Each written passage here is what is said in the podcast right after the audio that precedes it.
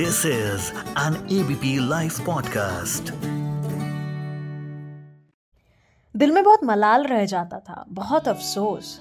मतलब मैं सच बताऊँ तो किसी को बताने में भी शर्म आती थी कि हम वोट नहीं दे पाते। क्यों?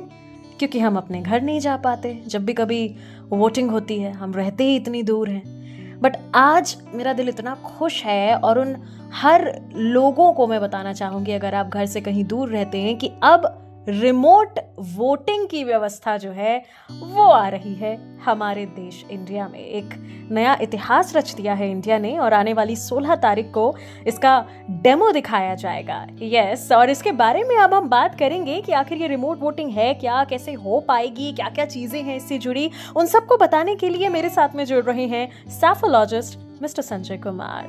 Hi मैं मानसी हूँ आपके साथ एफआईआई लेकर के एबीपी लाइव पॉडकास्ट पर।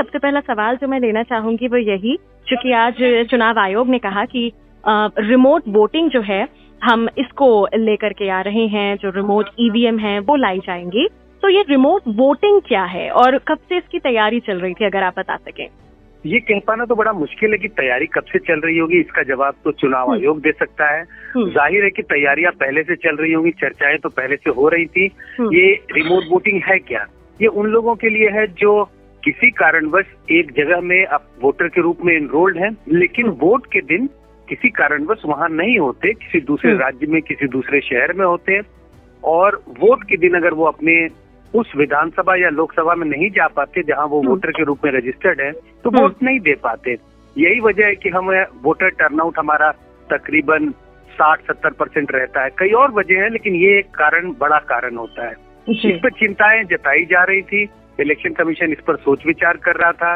हम्म। लोग की अपील कर रहे थे कि भाई कुछ ऐसी व्यवस्था की जाए हम्म। क्योंकि देश में बड़ी तादाद में लोग रोज़गार और शिक्षा के लिए एक राज्य से दूसरे राज्य में जाते हैं ऐसे लोगों को कोई सुविधा प्रदान की जाए हम्म। जिससे वो जहाँ है वहीं अपना वोट डाल सके चाहे चुनाव जहाँ पे भी हो रजिस्टर्ड हो इसी को रिमोट वोटिंग कहा जा रहा है जैसे बिहार यूपी का कोई मजदूर या कोई व्यक्ति दिल्ली में काम कर रहा है सूरत में काम कर रहा है मुंबई में काम कर रहा है और अगर उसकी विधानसभा या लोकसभा में चुनाव हो रहे हैं तो हम्म। उसे वापस जाने की ज़रूरत नहीं है। वो जिस राज्य में है जिस शहर में है वहीं पर ऐसी सुविधा दी जाए जिससे वो अपना वोट डाल सकेगा। इसी को रिमोट वोटिंग कहा जा रहा है। जी। इस रिमोट ईवीएम का जो ज़िक्र किया जा रहा है इसमें जिसका इस्तेमाल किया जाएगा इस रिमोट ईवीएम के बारे में अगर आप कुछ बता सकें। अभी सिर्फ़ इस पर चर्चा हुई आज इलेक्शन कमीशन ने इस बात का ज़िक्र किया है हम्म। कि ऐसी एक ईवीएम बनाने की पेशकश की जा रही है या वो ऑलरेडी एक संपर्क में है एक कंपनी से हम्म। जिसको उन्होंने रिक्वेस्ट किया है कि ऐसा ईवीएम बनाया जाए हम्म। मुझे नहीं लगता है कि इस वक्त किसी के पास ऐसी जानकारी होगी कि ये रिवोट ईवीएम होगा क्या इतनी जानकारी ज़रूर आई है कि एक ऐसा ईवीएम होगा जिसमें तकरीबन 78 अठहत्तर विधानसभा चुनाव के विधानसभाओं के लिए वोट डाला जा सकता है तो अभी तो चुनाव में जो ईवीएम इस्तेमाल होता है वो एक विधानसभा के लिए एक ईवीएम होता है एक ईवीएम पर एक ही विधानसभा के लिए वोट डाले जा सकते हैं तो अभी तो यही जानकारी है कि ऐसी मशीन होगी ऐसा ईवीएम होगा जिसमें अब मान लीजिए जैसे आ, हिमाचल के अभी हम्म। जहाँ चुनाव हुए साठ कंस्टिट्युएंसी है हम्म। हिमाचल में सत्तर कंस्टिट्युएंसी। नहीं सॉरी साठ कंस्टिट्युएंसी अब सिक्सटी एट है तो अगर अगर हिमाचल में चुनाव हो रहे हैं हम्म। तो हिमाचल अगर दिल्ली में एक ऐसा रिमोट ईवीएम लगाया जा सकता है जिससे उसी एक मशीन पर हम्म। सारे के सारे कंस्टिट्युएंसी के जो वोटर है अगर उनमें से कोई भी वोटर दिल्ली में रहता है चाहे वो कंस्टिट्युएंसी किसी भी कंस्टिट्युएंसी का हो तो वो वोट डाल सकता है अभी यही जानकारी है ऐसा मशीन जिसमें 78 असेंबली कंस्टिट्युएंसी के हम्म। वोट डाले जा सकते हैं एक ही मशीन पर बिल्कुल सर क्या भारत पहला देश होगा रिमोट ईवीएम का इस्तेमाल करने वाला या कहीं ये टेक्नोलॉजी और भी यूज़ की जा चुकी है हाँ, नहीं मुझे नहीं लगता कि किसी देश में ऐसी टेक्नोलॉजी यूज़ की जा की गई है ईवीएम हम्म। भी भारत में भारत जैसे देश में बड़े बड़े पैमाने पर यूज़ किया जा सकता है अगर हम दक्षिण एशिया के राज्यों की देशों की बात करें हम्म। तो तकरीबन सारे देश में जहाँ ईवीएम इस्तेमाल किए जा रहे हैं वहाँ भारत से ही भेजे हुए ईवीएम है भारत। के इलेक्शन कमीशन ने उन जगहों पे ट्रेनिंग कराई है तो हम्म। ये निश्चित तौर, तौर पे कहा जा सकता है कि किसी दूसरे देश में अभी रिमोट ईवीएम की व्यवस्था नहीं की गई है लेकिन हम्म। कुछ ऐसे देश हैं हम्म। जहाँ पर एडवांस वोटिंग की सुविधा होती है अ, वोट भले ही दस जनवरी को पड़ रहा हो लेकिन। आठ जनवरी या पाँच जनवरी या चार जनवरी को उन लोगों को वोट देने की सुविधा दी जाती है जो लोग किसी कारणवश दस जनवरी को वोट देने की स्थिति में नहीं होंगे मैं एक अच्छा। हाइपोथेटिकल इन तारीखों का ज़िक्र कर रहा हूँ ऐसे हम्म। ऐसे कोई फिक्स तारीख नहीं है हम्म। लेकिन एडवांस वोटिंग की सुविधा कई कई देशों में है तो हमारे यहाँ नहीं है एडवांस वोटिंग की सुविधा तो हमने दूसरी पहल की है इलेक्शन कमीशन एक दूसरी पहल कर रहा है हम्म। रिमोट ईवीएम की मुझे लगता है बहुत सराहनीय पहल होगी ईवीएम की बिल्कुल सर बिल्कुल अब आपने इसके बारे में तो काफ़ी कुछ बताया है अगर आप, अगर इसके बारे में बता सकें कि रिमोट वोटिंग से कितना प्रतिशत वोटिंग बढ़ सकती है अंदाजन। और अभी तक अगर हम देखते आए हैं कि बहुत सारे लोग इंक्लूडिंग मी अगर मैं अपनी बात करूँ तो मैं कभी भी नहीं वोट कर पाती क्योंकि जिस दौरान चुनाव होते हैं, मैं कहीं बाहर होती हूँ अपने उस प्रदेश से। तो ऐसे कितने सारे लोगों का अगर कुछ आंकड़ा हो आपके पास जो बता सकें कि कितना नुकसान पहुँचता है इससे? अभी स्पेसिफिक आंकड़ा तो नहीं बताया जा सकता हम्म। हमें टर्नआउट का आंकड़ा तो है तो हम्म। हम ये तो कह सकते हैं कि किसी लोकसभा चुनाव में किसी विधानसभा चुनाव में कितना प्रतिशत वोट पड़ा। अगर हम हम्म। तकरीबन लोकसभा को देखें तो पिछले लोकसभा में तकरीबन 67 परसेंट वोट पड़ा था और उसके पिछले 2014 के चुनाव में भी तकरीबन 66 परसेंट छियासठ परसेंट वोट पड़ा। राज्यों के चुनाव में भी कमोबेश ऐसे ही चुनाव वोट पड़ता रहता है। छोटे राज्यों में टर्नआउट ज़्यादा होता है बड़े राज्यों में टर्नआउट कम होता है। हम्म, लेकिन टर्नआउट जो लोग वोट नहीं दे पाते कई कारण होते हैं जिसके कारण वोट नहीं देते लेकिन लोगों का अपने उस जगह पर न होना वोट के दिन जहाँ वो एक वोटर के रूप में रजिस्टर्ड है हम्म, वो एक बड़ी बड़ा कारण है। तो ये तो निश्चित है कि अगर रिमोट वोटिंग की अगर व्यवस्था हो जाएगी तो टर्नआउट बढ़ेगा निश्चित बढ़ेगा। अब हम्म। इसका आकलन कर पाना कि क्या दस प्रतिशत बीस प्रतिशत हम्म, लेकिन हाँ टर्नआउट में काफ़ी इजाफा देखने को मिलेगा। बिल्कुल। इसका डेमो जो है वो 16 जनवरी 2023 को कहा जा रहा है कि राजनीतिक पार्टियों के बीच में किया जाएगा।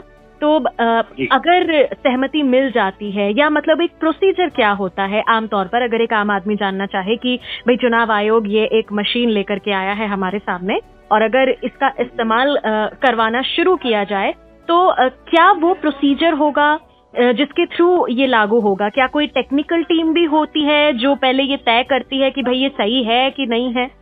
देखिए इसकी लेजिटिमेसी के लिए तो सबसे पहले राजनीतिक पार्टियों को हामी भरनी होगी। हम्म। अगर राजनीतिक पार्टियाँ इस पे और, इस पे अगर उनका रिजर्वेशन होता है वो कहते हैं कि उनकी सहमति नहीं है। तो हम्म, मुझे लगता है कि इलेक्शन कमीशन आ, सरकार और राजनीतिक पार्टियों के लोगों को मिलजुल कर बैठकर इस, इसका हल निकालना होगा इस पर सहमति ज़ाहिर करनी होगी। हम्म, अगर सहमति हो गई तो कुछ जो हमारे इलेक्शन कराने के जो नियम कानून है उसमें कुछ फेरबदल की ज़रूरत होगी?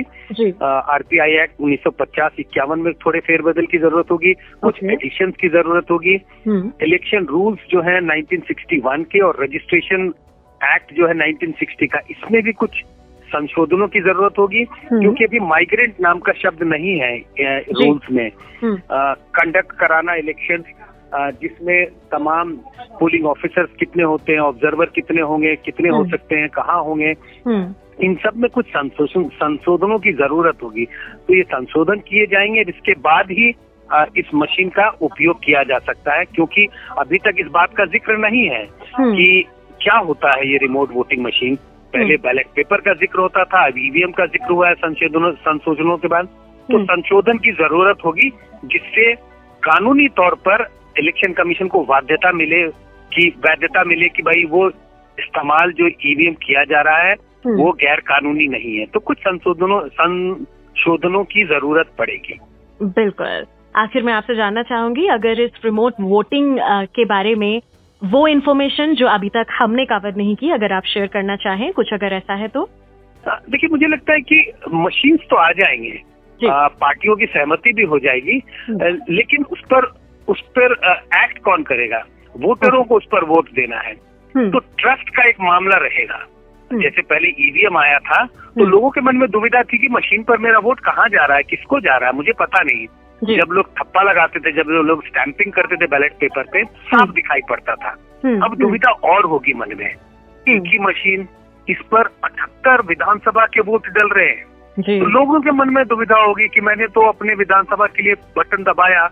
हम्म। क्या मेरा बटन वोट उसी विधानसभा में गया या नहीं गया? हम्म। ये क्या हो रहा है? कहीं वोट मिक्स तो नहीं हो जा रहे हैं। तो ये ट्रस्ट बिल्डिंग का एक्सरसाइज ज़रूर करना पड़ेगा इलेक्शन कमीशन को। पहले पार्टियों के साथ। अभी हमें पता नहीं पार्टियों का क्या रुख होगा 16 जनवरी को। आ, लेकिन मुझे लगता है इसका अंदेशा है कि कुछ पार्टियाँ इसका आप एक तरह से विरोध करेंगी विरोध नहीं करेंगी तो सवाल कई पूछे जाएँगे बिल्कुल और वोटरों के मन में भी ये दुविधा होगी क्योंकि बड़ी संख्या में जो माइग्रेंट वोटर्स हैं जो इसका इस्तेमाल करेंगे वो अशिक्षित नहीं होते हैं थोड़ी आ, मन में दुविधा होगी उनकी तो ये एक हम्म। बड़ा एक्सरसाइज करने की अभी पहले इलेक्शन कमीशन को ज़रूरत होगी हम्म। होनी चाहिए करनी चाहिए जिससे कि लोगों को भरोसा दिलाया जा सके कि हम्म। ये मशीन उनके वोट डालने को लिए सुविधा प्रदान करने के लिए हम्म। न कि कोई हेरा फेरी हेरा फेरी की गुंजाइश है इसमें बिल्कुल यानी कि कहना चाहिए मोटे मोटे तौर पे कि इस मशीन को लाने के बाद या पहले अवेयरनेस एक एक अच्छे और मोटे तौर पे करनी होगी। अरे मुझे लगता है अवेयरनेस की का मुहिम पहले चलाना चाहिए। एक बार अगर आपने अवेयरनेस नहीं फैलाया अवेयरनेस हम्म। के लिए मुहिम नहीं चलाया और हम्म। अगर दुविधाएँ मन में जब हो जाती हैं वोटरों की तो हम्म, उसके हम्म। बाद अगर इस तरह का कोई प्लान लेके आएँगे तो वोटरों को थोड़ा उसको जहन में लेना और वोटरों को वोटरों के लिए उस बात की पर सहमति भरना थोड़ा मुश्किल होता है। तो मेरे समझ से मेरा एक छोटा सा सुझाव होगा इलेक्शन कमीशन के लिए कि अवेयरनेस का जो मुहिम उनको चलाना वो पहले चलाना चाहिए जब पार्टियों की सहमति मिल जाए। साथ ही साथ वोटर के अवेयरनेस की की एक का एक मुहिम चलाना चाहिए लेकिन। Thank you so much mister Sanjay Kumar हमारे साथ जुड़ने के लिए एबीपी लाइव पॉडकास्ट पर। इस ऑडियो को प्रोड्यूस किया है ललित ने। मैं मानसी हूँ आपके साथ। सुनते रहिए ABP live podcast this is an ABP live podcast